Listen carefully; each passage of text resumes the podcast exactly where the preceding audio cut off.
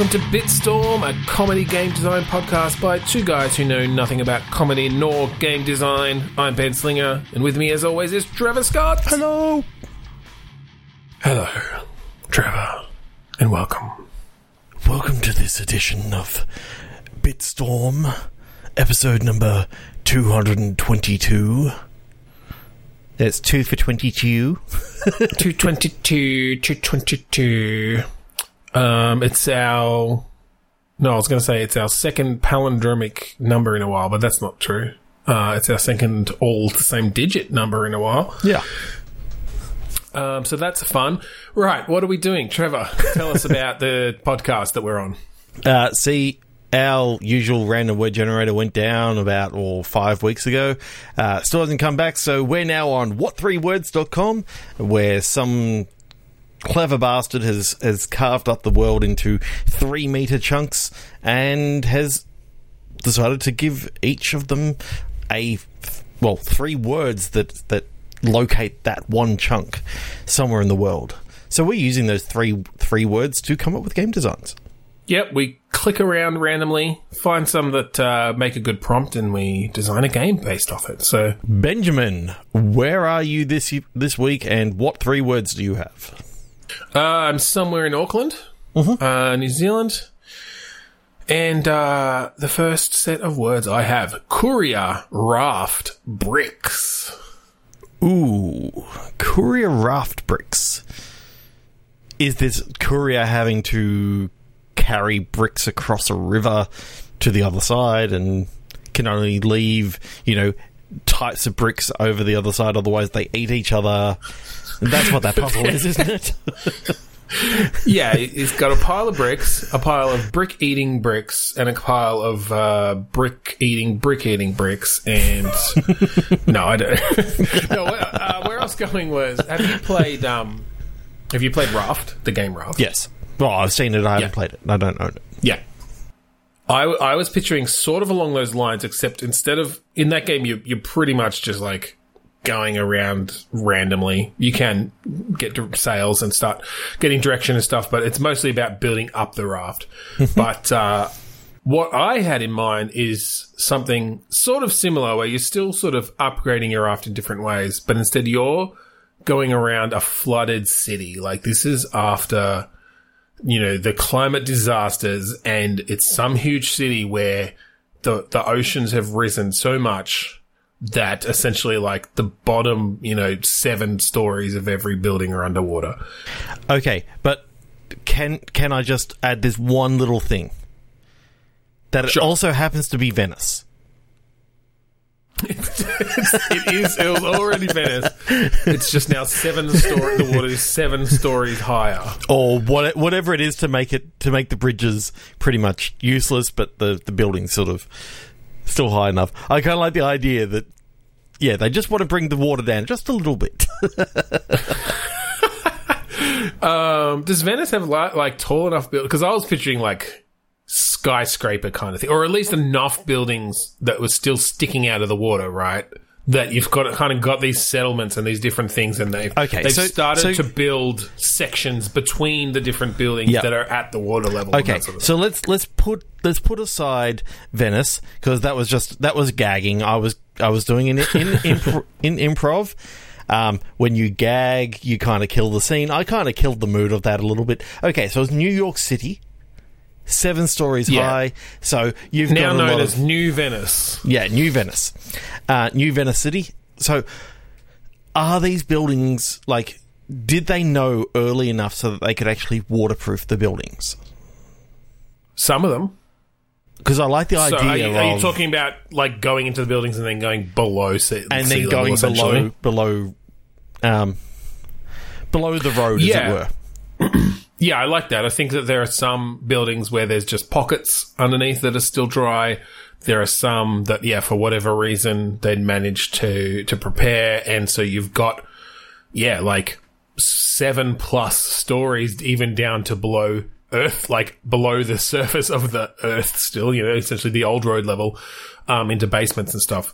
Uh, yeah, I kind of like that idea as a way then. So you've sort of got two, two things you're doing. You're, you've got your raft. Yep. And I think you do play well, I think maybe I'm sort of feeling this as either a full RPG, like there could be a good setting just for an RPG, or a more procedurally generated kind of um, uh, thing where it's a bit more systems based.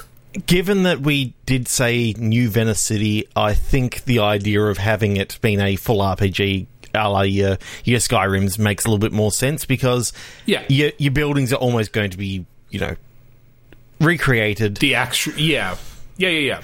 Ra- no, rather, I than like it, that. rather than it being, you know, procedurally generated like just a random city that you could have any sort of building that, that sort of comes up, you know, you just say, I want here. But in this case, you Yeah, could actually- actually say, oh, we're going over to the Empire State Building now. And it's like, Mm-hmm, then when you get there, it's like, that happens to be one of the buildings that they didn't do all the, um, oh yeah, all the, all the, you know, The uh, waterproofing and and so it's actually eating away at the foundations, and that building is is gonna like disintegrate, collapse sort of thing. essentially. Collapse, yeah. Yeah, yeah. I, I like I like that as a full RPG. I feel like it's a new sort of environment that you don't often have. Uh, obviously, you've got your raft, which then yes, I think you can you can upgrade different aspects of it. You can you know do different things to either make it faster or stronger or you know weaponry. I don't know. Are there like bandits out there on their own? You Well, know, call them what they're supposed to be and- called: pirates. They're, Uh, they're no, basically w- they're they're wet bandits. again a gag, and he just killed the scene.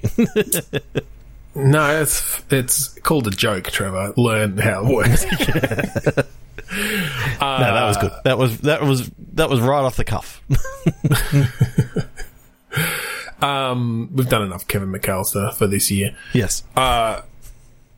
Yeah, no, I think I like that as a full RPG, and then yeah, essentially you've got these different settlements that are at key key places, whether it's a, a few buildings that they had waterproofed, and so you've got like multiple levels where people live. Um, I you could really sort of explore the ideas around like who is forced to live below the sea level, like which is presumably dangerous, and you know they're kind of they're responsible for having to keep like plug any leaks and make sure that the building is still uh, water sealed and that sort of thing. Oh, I'm imagining that there's actually some like really nasty creatures down at, at like road level. Mm-hmm. So when you when you actually get down there, like they they um, well, you go up to one of the windows and you're sort of looking out, and something comes right at you, hits the window, and the window cracks.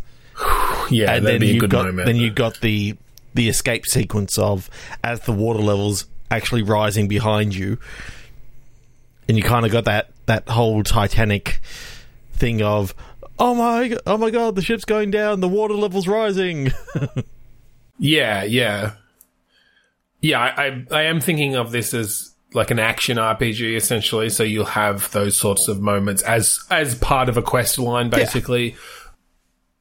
But yeah, with the ability, obviously, ton of side quests around just different stories, different little stories you can tell about how people are surviving this and um, I'm looking you know, forward different things that are going on. when you actually find out what caused the sea level to rise this high that like this is actually the same way across the entire world basically no one can fly yeah. anywhere because like all airplanes and and stuff were were completely underwater and only the richest people had the helicopters so you know and the uh, air, airline, uh, the uh, carriers. What do you yeah, call them? aircraft carriers but the, Aircraft carriers. all the all they've got is jets they don't have passenger liners no, no, no, no.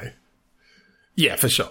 So yes, you're essentially isolated in that traveling far means going by boat, uh, or yes, potentially helicopter. But even then, like refueling and like there's a lot of issues around that and limited fuel, uh, because it's kind of hard to like continue mining for fossil fuels or yeah different things. So But then again, they Uh, manage you know, it when, this- when they're getting oil underwater. So why couldn't they manage it when know, guess, the Texas oil fields are underwater as well? I think you'd lose a lot of your infrastructure um, to be able to like continue that going. I feel like, uh, So yeah, but again, I like the idea then of exploring the different ways that different groups have adapted to different energy sources, whether it's just what you know using solar or hydro in that you know um, uh, different things there. Uh, enslaving some of the new sea creatures that have found their way into the into the city. Yeah, my boat's whale powered. oh god, that's kind of scary. Um, okay, I'm I'm really liking this. I'm just imagining that, like, you could have then you know some DLC that sort of ends up in other parts of other parts of you know the landmass that used to be called America, uh, where mm-hmm. you know Colorado and the Rocky Mountains they're quite high up, so you've got a lot of landmass, but it's now just this huge island that sort of oh sits yeah. there, and then you got you know some other um, mountains along the way that are or go up to like go up to like Canada where you've got a lot of mountains up there, but also like then you've still got a lot of ice left. Like a lot of the ice is melted, but there are still, you know, floating ice sheets and, and different things that are they're not they're not really, they're not attached to the poles anymore. They but they're still kind of floating around in that area, and they become hazards or they become habitats or they become you yeah. know you could play with that a lot too. Um, yeah, I definitely like the idea of exploring how different parts of the world have have dealt with it. Yeah. Um, I mean, I've been playing, as you know, a bit of Dead Rising lately, so I'm I'm picturing, you know, these these sort of every time that you go into a building, you can sort of have the the mobs looking a little bit different, and you know they can somewhat be brainless and and you know you don't necessarily have to have you know these are the these are the um like NPCs here. You can actually populate it with a few more people. You can only you know talk to yeah X number of people. Yeah, yeah. I think well, and I think every every RPG or every action game needs its cannon fodder, right? So we can have a zombie like sort of we call them we call them the waterlogged. and uh, I like that. Um, they're people who so, have gone sea sea. Well, no, I, I, think you you actually find out that there's parasitic organisms within within the um, water that when mm-hmm. when enough seawater is swallowed, basically they um they take over the brain. right. So these are the people who who got so desperate that they had to try you know attempt to filter seawater like, or you know right. You know, you, yes, you're breathing it in, but it's still water. It's like it's still ingesting it somewhat. And okay, Okay, no, I like that. So it's those it's those types of parasites that like get into the brains of ants and tell them to crawl to the top of grass so that they can be eaten by birds and spread even further. Yeah. But yes, they essentially were they were unlocked from the ice caps or something like they'd been frozen there yeah. for for millennia. And that, that and now they now they've spread throughout the depths of the ocean basically. I, I'm just imagining, you know, you're walking down the bottom of of like one of the buildings and you walk outside and you're looking outside and you see these people walking along the bottom, walking along the surface of the yeah. They're, oh, that's a fucking good image. They're just like walking along the street. Yeah. That is now obviously completely underwater. That's super creepy. Like, you could do a really good set piece the first time you see some where, yeah, it's like this big, thick glass window of this building. It's managed to stay, they've managed to keep it sealed this whole time. And you've got these people just slowly walking down the street as if they're not underwater. I, I'm just imagining because they're, you know, they're no longer bloated. They're no, the, they're the waterlogged, you know, they're, they're actually. Oh, yeah. Yeah. I don't think they look like you know what a drowned body would look like. Oh, I'm just I'm just now picturing that you occasionally come across like um, a, someone who was like um, had that old mob thing of you know concrete shoes and they get you know dropped dropped in the water. Basically, that's how that's how they they deal with a lot of a lot of punishments. But these people actually, you know, they get the parasite, parasite and then you know, they somewhat, you know, rip their legs out or whatever, and they're still sort of like moving along, and you see like some con- uh, some concrete shoes as such, just with only the shoes and like the bits of leg in them, and it's like They've torn their legs off. torn their legs off, Yeah. and it's like That's creepy. Uh, yes. I love it. Yes, very much yes. Uh, there is a lot of potential in that world. yeah. Uh, I really like that. And I, Um, I just love the idea of exploring a city, and and you know you can have like you could actually do that whole thing of here's some procedurally generated side missions that happen, but then here Yeah. are where the where the where the main missions occur, The main and, quests. Yeah, and the main could- quests occur at like the essentially, like- main buildings that you're expecting. Yeah. Yeah, you can throw in essentially, you know, different sorts of fetch quests or like kill quests, um, to, to mix it up a bit and, and it, you know, you can still add some, some nice story bits around them, but just the destinations are different every time or the, the types of enemies you come across. Yeah, and then you then you got your set pieces in which you're going to introduce the waterlogged, and then you're going to introduce Yeah. you know these other things. Well, the different factions that are around. Basically, as you Uh, go you through know- the game, like if you go through it all without unlocking all the story modes, then or unlocking all the story missions, then you're not going to be coming up against the waterlogged until you know a lot later on. But if you go through some of the ha- eh, some of the heavy hitting story missions, then you're going to get waterlogged everywhere. Like Yeah, well, that's it. You adapt the enemies that they're fighting in the side missions and stuff, even to like what parts of the story they've seen and that Yeah. sort of thing. Yeah, well, I like the I like the variety then that you can have, where you know, okay, you might have some bits where you're going down deep into a sealed building that, and yeah, like it breaks, or there's or there's some levels that are flooded, and you're having to deal with the waterlog coming up from there. Um, or you know, in some places you're going up a building. Um, where it's all the above air stuff, and you, and that's where you're getting. Then they're just like minions of of a particular f- criminal faction, Yep. or uh, different things that you've got there. yeah, you've got the mafia guys, you've got all these other things that you can be coming Uh, Yeah, I across. mean, and- people taking advantage of, of the, the situation, right? Uh, and then you've got all the actual surface, like water surface based stuff on your raft and that sort of thing. Like, I'm thinking you can have raft combat. I've got to say that there. that awesome mission going through Wall Street and just beating the shit out of all the all like the all like the the Wall Street stock guys. Like Little that was that yep. was a great mission. Oh, sorry. I've, I've, Yeah. This is me in the future, um, where I've played the game now, and yeah, that was my favorite mission. What was your favorite mission? Yeah, well, look, it's just Ben? cathartic. It's just cathartic. Um, look, my my favorite mission um, was the one where you you basically climb onto the head of the Statue of Liberty, which is like the only thing that's still above the surface, Yeah. basically, and uh, you you're taking pot shots at the the squid creatures from there. You basically Yeah. got to defend defend that place as they sort of swarm up upon you.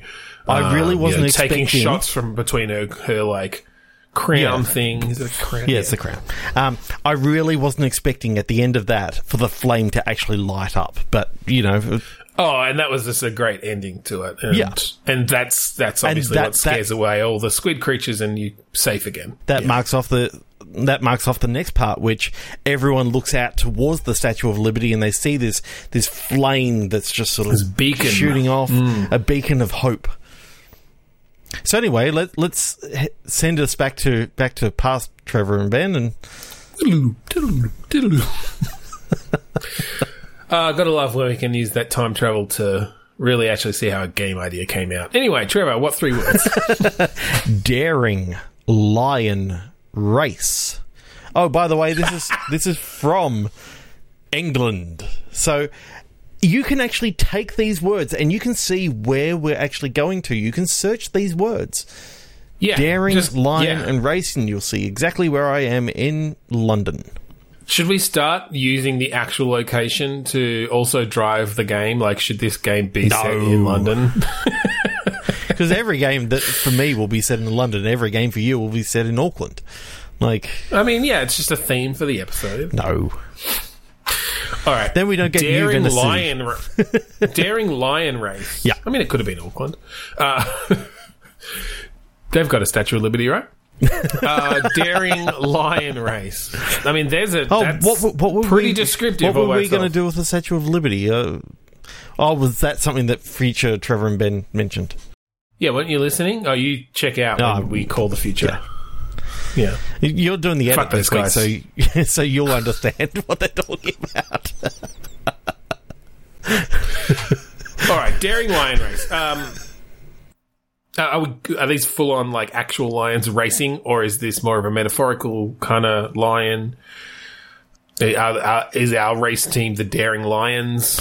Yeah, I kind of like that. I kind of like this as as like a a Mad Max esque sort of race around the world, sort of like a Oh, a round Like a the world in a- eighty days sort of thing, where you you basically you got different legs of the race. Well, it's almost an amazing race sort of thing, except this is in Mm-hmm. like post apocalyptic times. So as you're doing this is the things- opposite of the last game. Now there's no water and everything's dry and desert. um, no, I think there's still oceans and stuff. Yeah, but I, I, I know. We, you, we could just go. This is an amazing race style thing in which you're you're sort of doing a scavenger hunt across across the entire world. Yeah. Well, I like that as a as a kicking off point. And yes, I think the the theme there or the setting is what will make that really interesting. Yeah, So yes, like we could go sort of Mad Max apocalyptic. We could go just general kind of the future just to make that interesting and explore different things yeah. that could I, be. I, I do like the idea of the future because you could have you know sort of like portal technology in which you, as you're racing, you know, you go through a portal and you end up in in like another country and you you're sort of racing around and So is this systems based or story based? Because if you're literally doing the whole world, it's going to be challenging, obviously, to just put stuff in place that seems like you're actually traveling the world. Um, I, I think you could have it that um, it's somewhat systems based in that you know you sort of do a desert area, you do a, a rainforesty area, and you just say where you are, sort of thing. And then when you go to a city, you know you can change it up each city that you're sort of in. Yeah. So is this is it mostly a racing game then, or is it more around exploring and finding solutions to puzzles and stuff? Yeah, I kind of like it as as I was saying a scavenger hunt in the fact that hmm. you know that okay, the clue was you know largest bird in the world or something like that is is seen seen here, and you know it it somehow works out to be an emu. So you know you got to go to Australia. So you flick the portal over to Australia, and you've you fly down here and you get to some emu farm, and it's like you get the next the next clue that takes you elsewhere. Right. Okay. Could this be something that where we like crowdsource different puzzles and then sort of put them all together into one run of the game essentially? Okay, so you're saying that when we put this out on Kickstarter, one of the one of the levels is that you get to put some put some um, some puzzle stuff together. Uh, that could be one way of doing it. I was more literally thinking of like built into the game is a way to like submit puzzles. Yeah, but then we've got to bring out our old technology that we haven't thought about in like 150 episodes. Okay. Do you remember what the old technology was? no. to get rid of all the dick and the dick and swear words and pedophilia Whatever, we'll stuff. just leave like, them in. no, Well, not the pedophile. you need to put a fil- pedophilia you need to put a filter on all this stuff because do you remember what happened? Do you remember what happened when? Microsoft put out their bloody AI person that was like, "You can you can talk with me and you know I'll respond." And within within a day, it was shouting It was like in all racist caps and, and- saying racist shit everywhere. So let's not do Yeah, that. but no, but I, what the reason I the reason I went that way is for the variety of it, right? Because I feel like if you're literally trying to create enough puzzles to make this an interesting scavenger hunt across the entire planet, that is too much content for one small dev team. Uh, so you would you would have to have some sort of like rating system and filter, which would also be crowdsourced in some way, kind of like a Mario Maker sort Okay. of thing, where here is how we can this is how we can actually make sure that we've got enough of the world actually textured out. We we build an AI that takes all the Google Street Cam images Mm-hmm. and converts it into 3D. I mean, you, yeah, so then that's all done. Like you're basically doing what Microsoft Flight Simulator did yeah, recently, yeah, right? yeah. You're just on the you're just on the road instead. Um, so you basically do you do that, and you know anywhere that you got to kind of go in and, and fix it up a little bit, you can do that. Um, for puzzles and that sort of stuff, you kind of just there's got to be some way that you can Google a lot of these places, and you just you you write some simple AI that goes out and you know does a Google image search for or some sort of Google search for. I want to find out this particular thing for a popular. So we use we use the Google Knowledge Graph Mm-hmm. to essentially map puzzles. based based on based on simple information like this is the biggest Ferris wheel in the world, and you sort of go "Oh, the London Eye. So you go off to you go off to London, and you know Yeah, there's got to be enough information out there in the world. It's sort of like where in the world is Carmen Sandiego, but you're not looking for Carmen Sandiego. You're looking for scavenger hunt clues.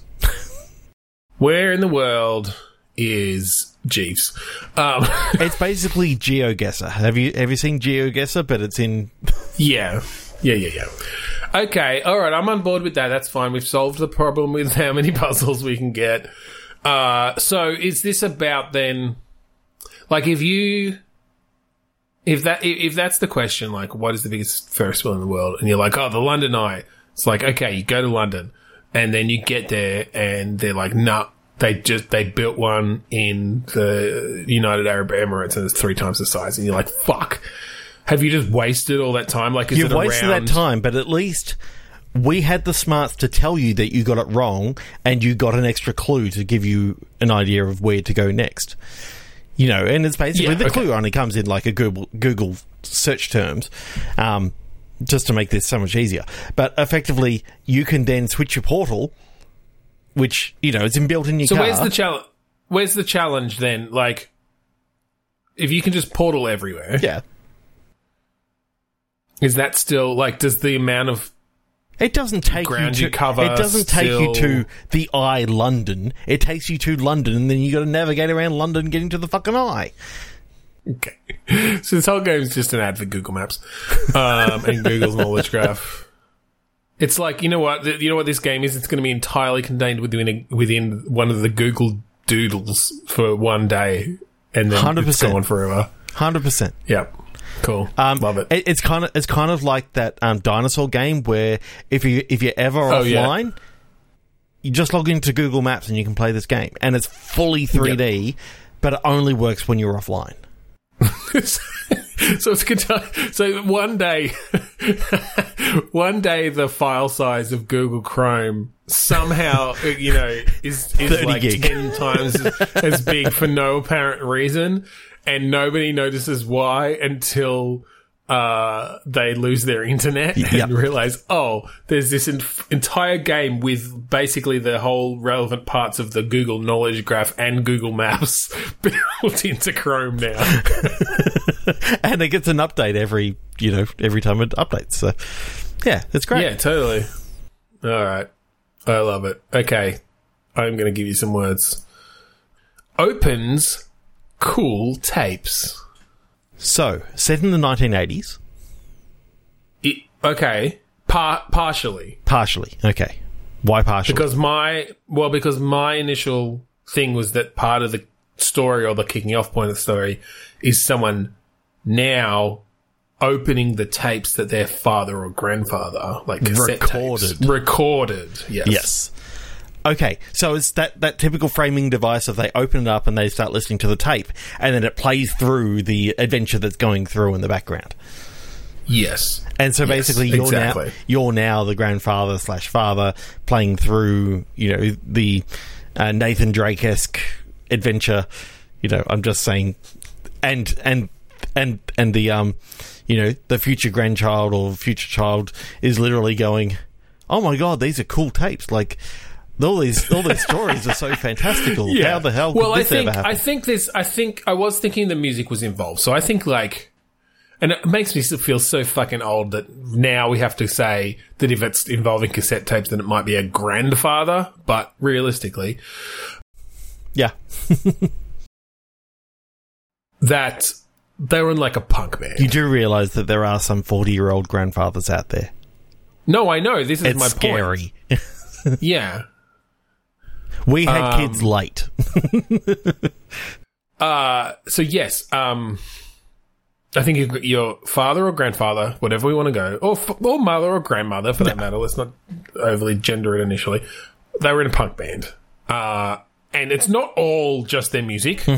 There are these other aspects of you know they were recording.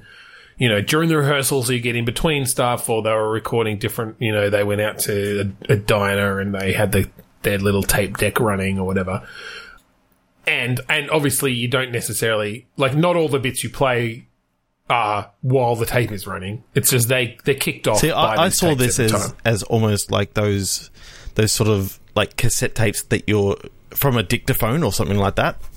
So not Okay. not quite not quite a band because I like the idea of they they are literally narrating. You know something that's happened during the day, like dear diary, this happened right. today. So it's more of like a personal journal Yeah. sort of thing.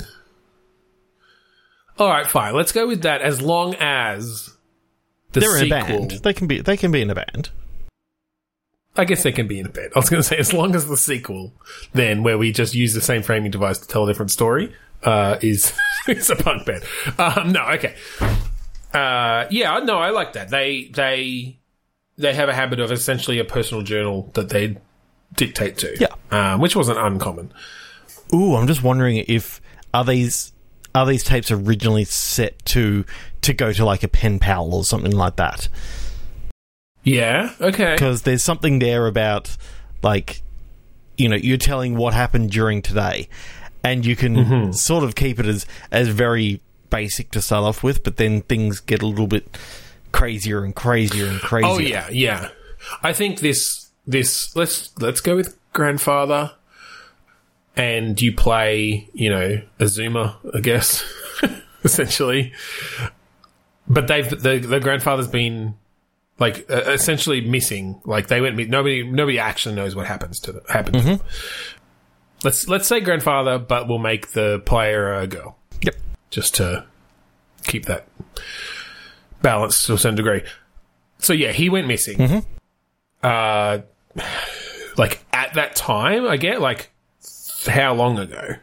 Um, I th- Before you were born? before you were born, um, like when your father slash mother, whichever whichever side of the family it is on, Yep. um, was about your age. Mm, okay, I like that because then you can create some emotional resonance with the parent.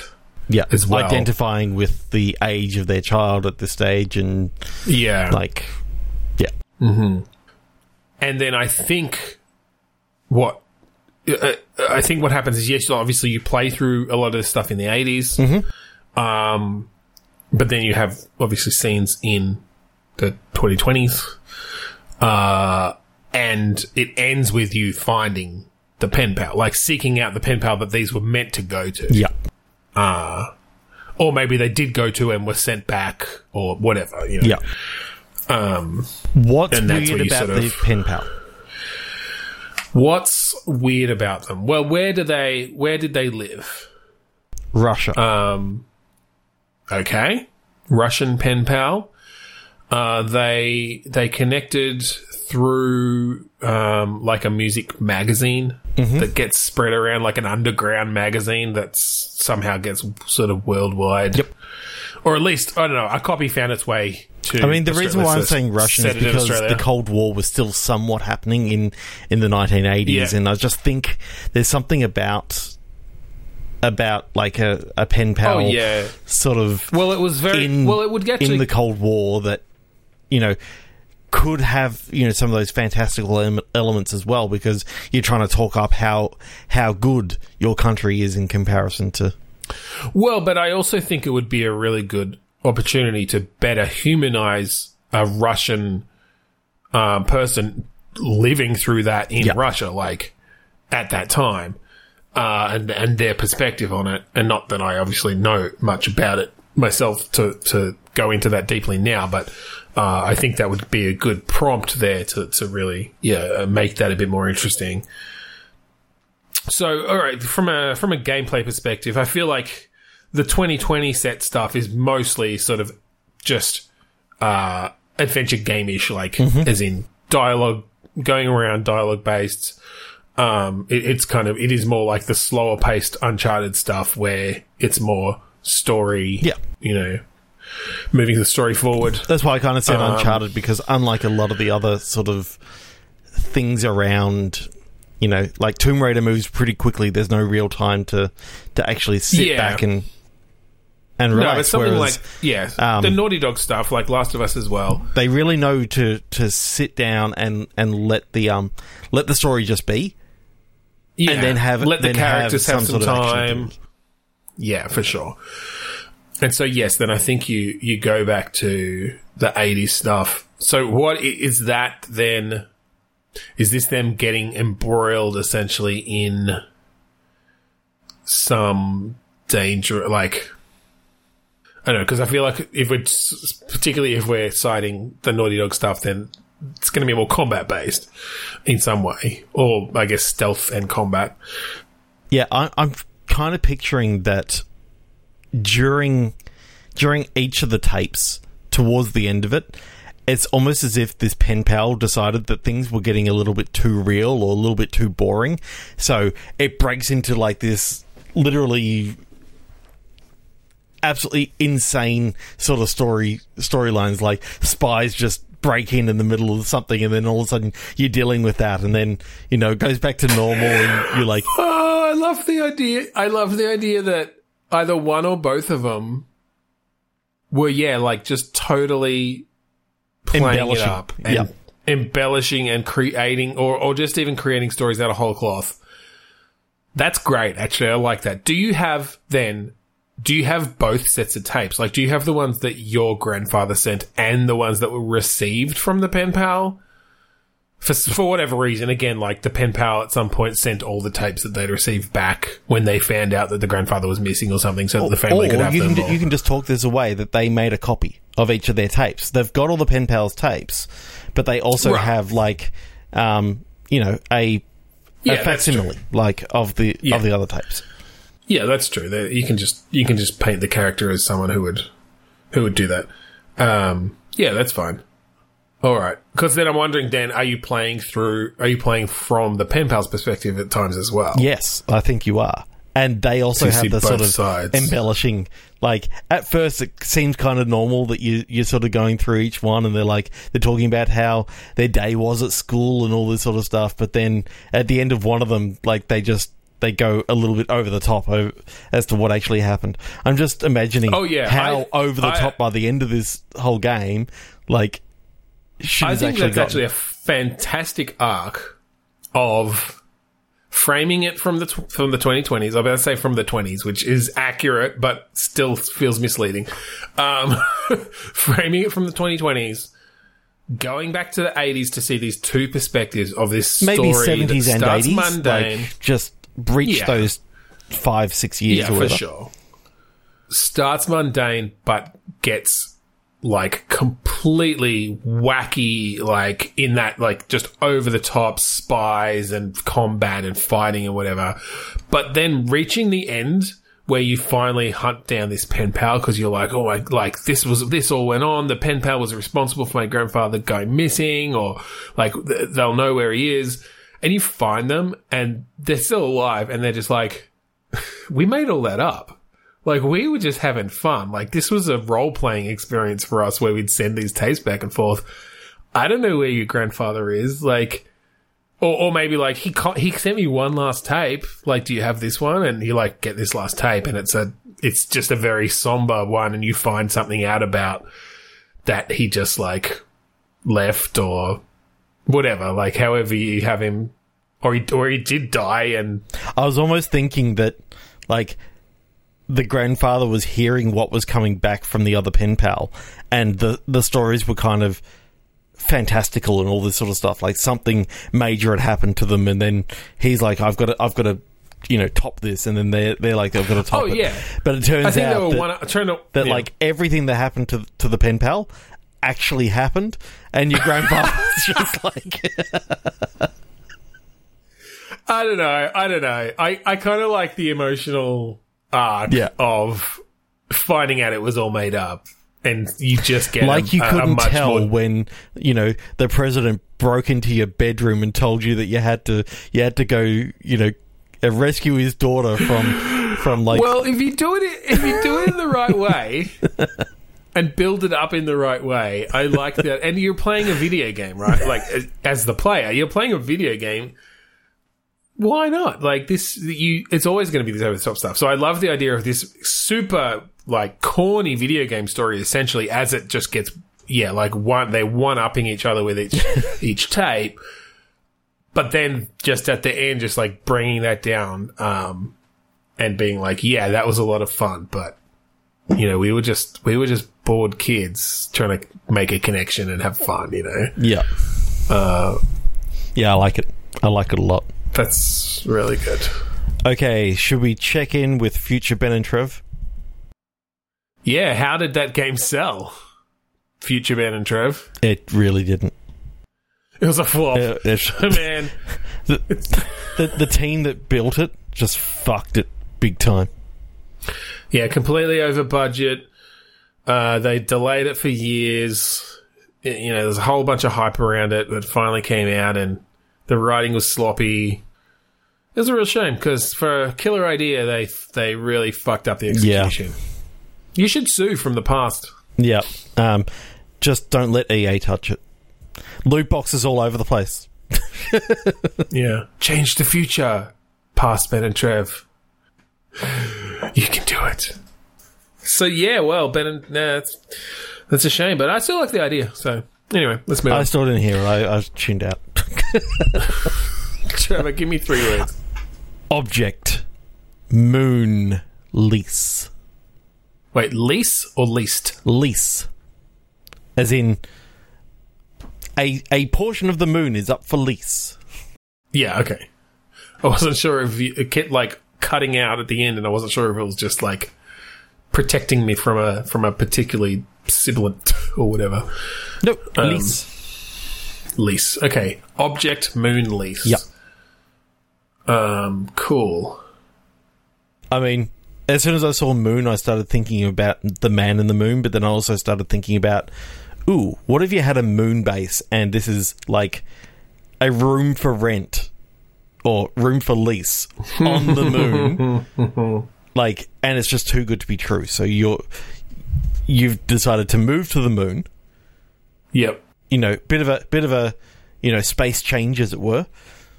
You've moved off off the Uh-huh. Earth and you've moved for, moved to the moon, and it's and it's basically I do like this as a. So is this?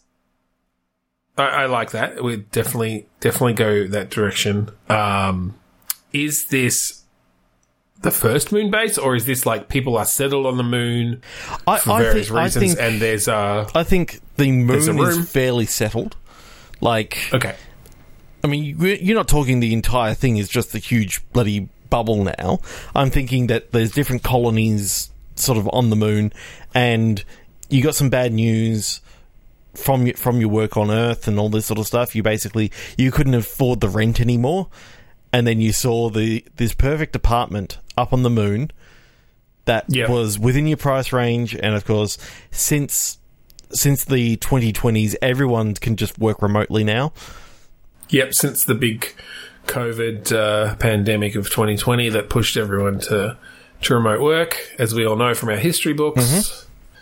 Uh, okay, no, I like that. So, is this sort of a situation of is the moon a coveted place to live, or is it more just that do you have to like is it like a work thing where yes you can move to the moon and as long as you work you'll get like cheap rent and there's just not many spots or something like what what I guess what is the Well, I think uh, community like I think rent is cheap on the moon because cost of living is actually a little bit more expensive because everything has to be imported. You Yeah. can't really grow any much shit on the moon. Like they haven't Yeah, got you've got agriculture and all that sort of stuff. So everything has to be imported. So although the although the rents look really good, it's because like the cost of living is through the fucking roof. Okay, so is this essentially like the world's being overpopulated? We need to start moving people to the moon. Oh yeah, and there's Mars Um, and but like, they're- but even they're some not moons actually- of Saturn. Like people have moved in there. Like Okay. I'm just if they don't even have agriculture, like I feel like it's fairly early on that they haven't figured out a way to like no, it just so happens that like anytime they try to grow anything on the moon, it just it won't grow. All the other planets are fine. There's just hmm, something okay. about the moon's soil Okay. that is causing So is everything this to part just of the mis- Yeah. is this part of the story then? part of the story. Okay. Like Yeah. effectively, you're you're trying to maybe you find some sort of MacGuffin slash object just sitting in the middle of your of your apartment that you know starts you down a down a path of what's what's this object got to do with everything because it seems to have like some sort of weird radiation or something like that streaming from it that only you seem to be able to see. Yeah, could this well could this be some sort of thing where your character like inexplicably, you know, for, nobody's ever been able to explain it, but you're just you've got a green thumb. You can make things grow. You you know, you, you you know the right amounts of stuff to give them and you're always uh, able to to make plants thrive. And then yes, we could we could link that to some sort of object or just something to do with your character and then the the sort of arc of the story when you get there is bringing you know the ability for agriculture to the moon uh, and solving this problem.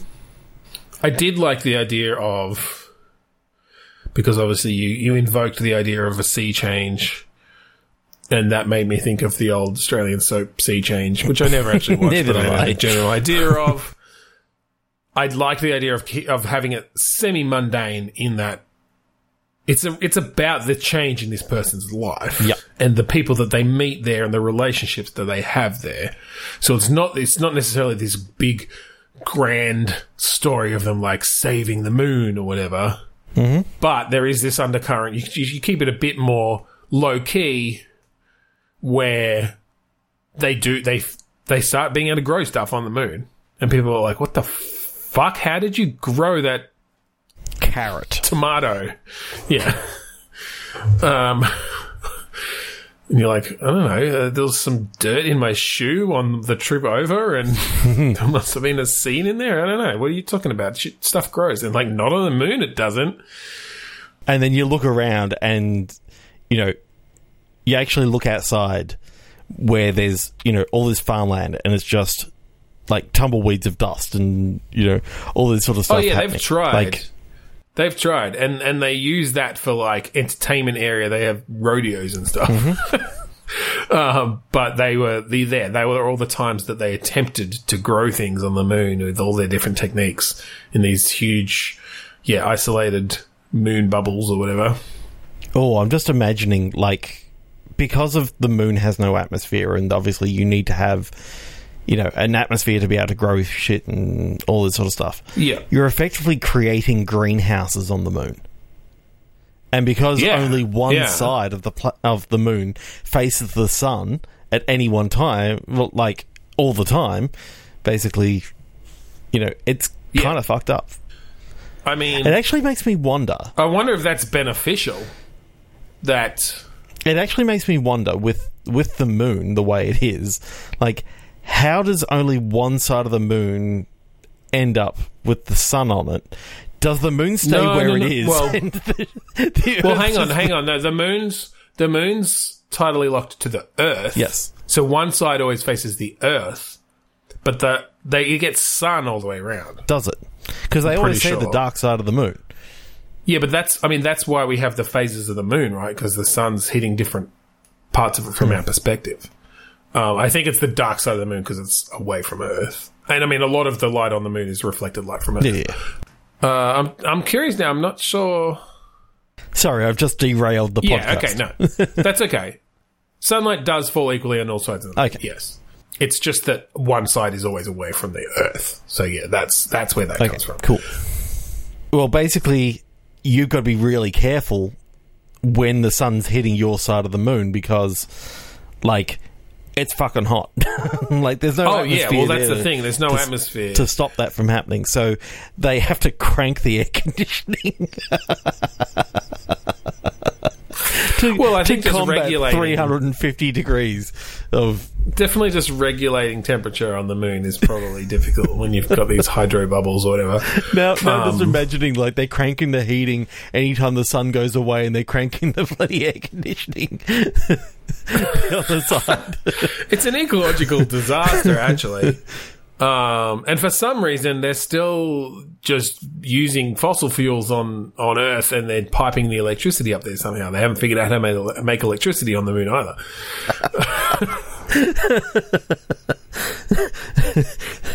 It turns out that Tesla was right, and so there's just this massive like arcing. You know, Just a massive electrical arc between two fucking solar bodies, essentially. Uh, that's really funny.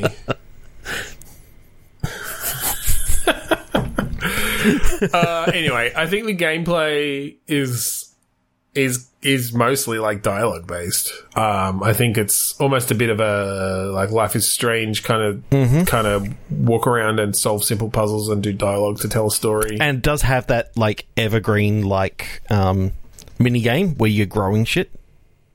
Yes, yeah. Well, you've got your little uh, you've got your little plants in your in your sort of apartment, and you can yeah you can use a mini game to kind of grow them in different ways, turn them into meat eating plants, and they attack people that come close. Mm-hmm. There's a few different Easter eggs in there. All right. Uh, I think we've got time for one or two more, depending on how long they go. So, oh, it's me, isn't it? Uh, we're going to go with Sleepy Twigs Heads. Sleepy twigs heads. Hmm. So Twigs Heads made me think of some sort of little like stick insect like creature. Yep. Maybe like a humanoid stick insect sort of thing, like a something made of twigs and or looks like twigs. So is this an ancient being? An ancient twig being. Yes. Hence why it's sleepy because it's awoken from like a very long slumber. Hmm. Is it a giant tree that's just awoken and the t- the twig heads are all its like little minions? There's something about like we find out that one of the one of the islands, you know, in the Pacific Ocean or whatever, happens to just be like the the top, like the very tippy top of of like this ancient being, and when it stands up, like it towers, and you can see it from anywhere you anywhere you are in the world, and you see this massive fucking being. So you're saying an island in the Pacific Ocean where it's just got a huge tree on it?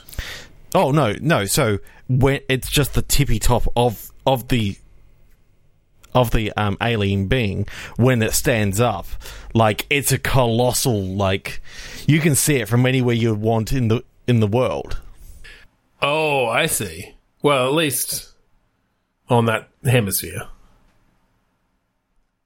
Um, unless it goes through the entire core and its legs come out the other end. Oh, that's a that's a big boy. This is a big boy. He's a big. He's a big tree boy. Essentially, just wearing the earth like a suit. arm, arm, head. It's like a transformer, but a planet-sized transformer. Planets in disguise. I'm just now imagining like you're hearing this this sound, but because you know when you're so small and you're hearing this sound, like it, it takes hours. I love the idea of showing, yeah, exactly. Like, of showing that from just the average person's point of view as very slowly this fucking robot that was apparently living in the Earth's core It is it is the planet. Like everyone lives on punches on its this- way. It's just huge segments of the Earth's crust, like detach and rotate into its shoulder it's, pads. it's the um, tectonic plates. They all sort of just fold Yeah, up and, yeah. and you know become part of the body of this of this massive robot. It's a fucking oh my god. Does uh does your son play with Bakugan at all? Don't know what the fuck that is. It's like a poke. It's like it's sort of meant to be a Pokemon ripoff, but they're these little spherical things that when you smash them against the ground, they pop open into a Ah. Um, and you can fold them back up into a sphere. So that's exactly what that reminded me of. That these little, these different sections, the different tectonic plates, just like yeah, unfold, and these other bits come out from the inside to be legs and arms and heads. So is this is this a game set on like set in a city after this has happened? And so it's just like, oh, Sydney is now on this creature's shoulder. And it's just traveling through space and it's like attacking other fucking planet robots. But because we're just a city living on its shoulder, we kind of just see it from a distance and hope that it survives and doesn't like that the entire Yeah. planet doesn't get destroyed. And thing is, we've got uh, you know Sydney, Melbourne, all that sort of stuff sitting up around around the shoulder. You know, we're kind of more on the back. Um, you just really wouldn't have wanted to be that country that ended up as the asshole. Um, yeah, well, it has a fully functioning digestive system. We found out that the hard found that out the hard Well, way. we didn't. No, we didn't. Yeah, it was it was unfortunately Florida. Uh, turned out to be not the not the dick of America, but the asshole of the world. Uh, sorry, Florida. Whatever. Um, well, I think what's probably more of a problem is if you ended up being like on this creature's fists, which it's now punching Jupiter with. yeah. Uh, And why would You know, why such a small planetoid would go after such a big planetoid like Jupiter? Like, I mean, he's just cocky. Yeah. It's just he's the underdog. Yep. Uh, but you know, when the thing is, it happens very slowly from our point of view. So when the uppercut that uh, the Earth being has been throwing for the last twenty years does finally connect. uh, connect with Jupiter, well, there are some, there are going to be some people in, in trouble if they don't evacuate it that area really of the planet. impressed me when in the game they decided that like they were going to attach the chain to the moon flick a little switch and all these spikes came out of the moon and it became like this huge mace that you could just yeah, it's like a big around. flail thing. Yeah, Yeah. totally. Uh, but again, like this is all happening on a very large time scale, so it's it, we hear the stories from our grandparents of when the spikes did erupt from the moon.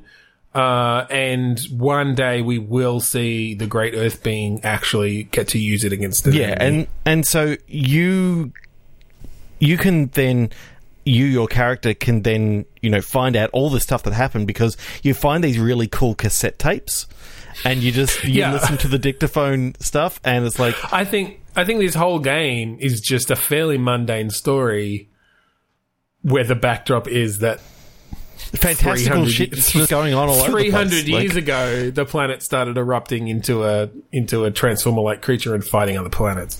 Yeah. Okay. Uh, I'm going to go with one more final. What three words? Because I feel like it. Yeah, Attend darker homes. home, Homes. homes. Attend darker homes. Mm. Ooh. So I mean, something to do with light and the interplay of light and shadow, perhaps. Yeah, I, I'm picturing something along the lines of a solar eclipse that has lasted a lot longer than what it should have. So Oh, there's something sort of mystical and and wherever you sort of are like and it just happens to be like in this it feels almost that it's localized around you that basically the moon Oh. has sort of because obviously like the solar eclipse is only going to work yeah, for that one sort of area yeah, yeah, yeah. Well, is it not a solar? Is it not an like a, a lunar eclipse? Um, or a solar eclipse where, of Earth's shadow, you know, covering the sun. Is it that some Well, so- asteroid, solar eclipse is, where the moon ec- eclipses over the sun because it's a solar eclipse. That the, um, a lunar well, well, eclipse they're is where the, the moon shadow, oh, the Earth shadow is over the moon because it's an Right, of course. There's no Earth shadow on the sun because that doesn't make sense. Um, it's the bigger fucking light source that just freaks you the fuck out. for the first time, there's a there's an eclipse from the shadow of the Earth on the sun because a light source a hundred times as bright has suddenly appeared in the sky on the opposite side. it's uh, it's another star coming to fight our planet. Uh, no, I, well, what I was going to say though is instead of a sort of a full eclipse, and this, I'm sure this doesn't make sense with the way light bends and stuff, but I'm picturing the idea of like something smaller. So there's just a section of the Earth that is in shadow, and it's some, it seems to be centering on you as a person, always. Yeah. Um, so it's just constantly between you and the sun, and you and all the people in a I don't know 500 kilometer radius. Not even. Don't I- get any I'm sunlight thinking that it's that it's probably more like a 20 kilometer radius. Like it's just this tiny little radius around you. Okay. Yeah. Um, so effectively, Oh, when think- the sun I think for rises, that to work, it would need to be- from the time that it comes up to the time So the thing down. that's blocking the thing that's blocking that sun would have to be relatively close to Earth. Yes. So I think it's more like a satellite of some sort, and I don't mean a man-made satellite, but just something that's orbiting Yes. around the Earth. like the moon is a satellite. yes, exactly. Um, it's just geosynchronously locked to you. Yes. or tidally locked to you. no matter no matter where you travel on the Earth, it's always above you, and you have not seen the sun in like seven years. So you're Okay, you thought We've got a lot of high concept Oh, yeah. ideas in this episode. so tonight. many. Kind of loving it, loving it. I kind of like the idea that you thought originally that you could become like the world's greatest burglar um, because it's always dark, but then you realize that they Yep. can just track, they can track you all the time because all they're going to do is just track the darkness. Oh yeah, they just they track that dark spot. They know exactly where you are. Uh, look, he's driving across Melbourne. Uh, he's made it to the western suburbs. He's in St Albans. It's centered right. They'd probably here. ban you. By this point, you'd probably be banned from all urban centres. Like they've banished you out to to some unpopulated area, and all all the all that's there are like the certain subset of people who are happy to live in almost constant uh, uh, darkness. And I say only say almost because I don't know you're allowed a trip out once a month or something. Ooh, okay. So because they didn't want, no, well, because they didn't want it, you know, hurting too many people. Basically, all the all the groups got together in the world, and they basically said, "We're going to send you down to Antarctica, where there's only, you know, a a small research group, but you're going to be Yep. working with them the whole time, because you know what, we've got this this idea for this nighttime study of how you know night affects Right, so wildlife and all this sort of stuff in this. So you so you move to a place where it's sunny, whatever the percentage of the year is. Yep. All the all day, all year round, like all uh, twenty four hours a day. Uh, and essentially, you just 20K like, fuck up. You fuck up the local Yep. ecosystem, so they can study it. But then it turns out that you are required. That's maybe- and this is yeah. going to go even even more high concept. Um, you are required to come back to the city to help take out a solar powered enemy, a la Nuclear Man in um, Superman Four: Quest for Peace. They're just like, you need to get on his back and you need to hang on forever. Yep. because and now he just lives with you. Wait, I just literally had the idea that. So yes, all that stuff happened in the past. Like the backstory is inexplicably this alien object is following you around 20 kilometer darkness thing. You were in Antarctica for a while. Now you're back because you had to fight this fucking sun powered creature. But the game starts and you're roommates. like they're not Your flatmates they're not powered anymore.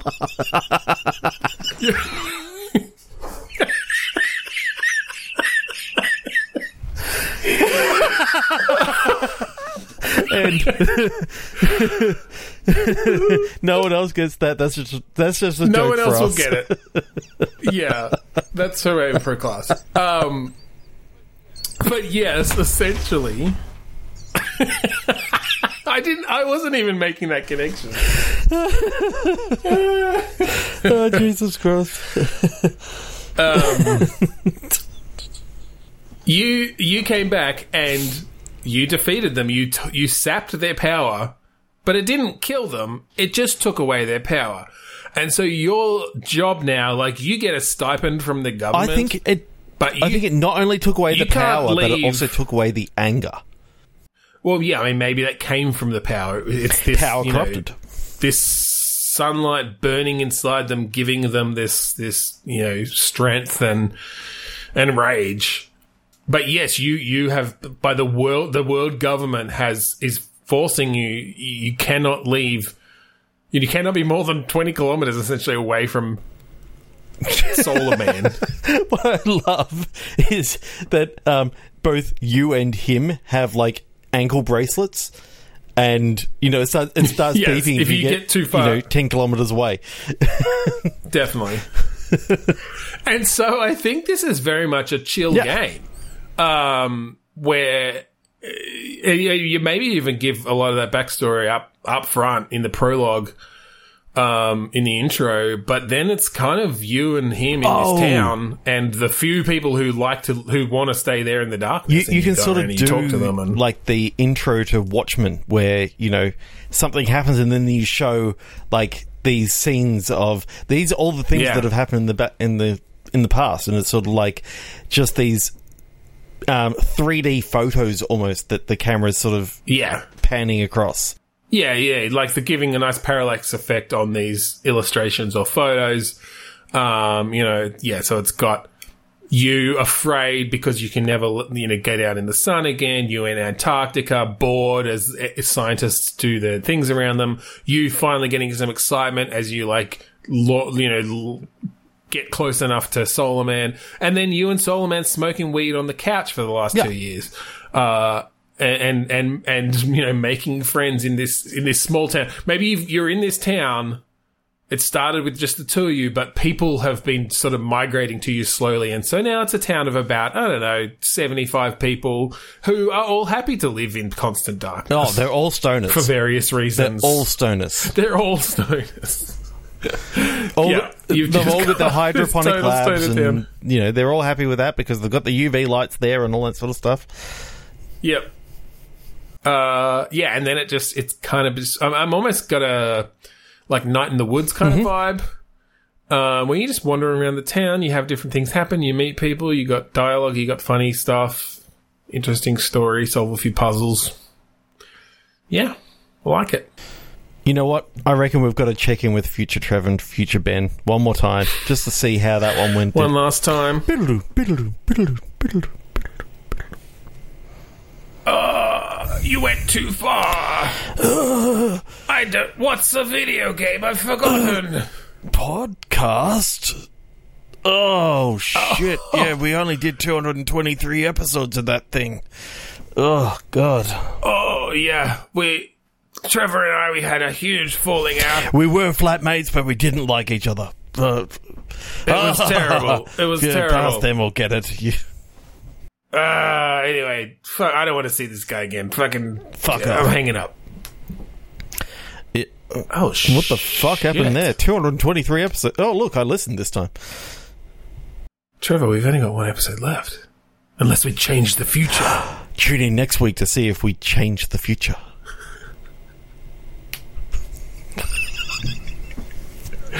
So anyway, thanks for joining us this week on Bitstorm. If you want to find us online, you can go to podcast.com slash bitstorm and leave us a review. It'd be great. Uh, also, like to thank Kuridas for the use of the song Mantophones of the album Containment Failure. so thank you again for joining us this week on Bitstorm. I'm Ben Slinger, I'm Trevor Scott. and Trev, you're not moving in. Oh, fuck. We saved the future.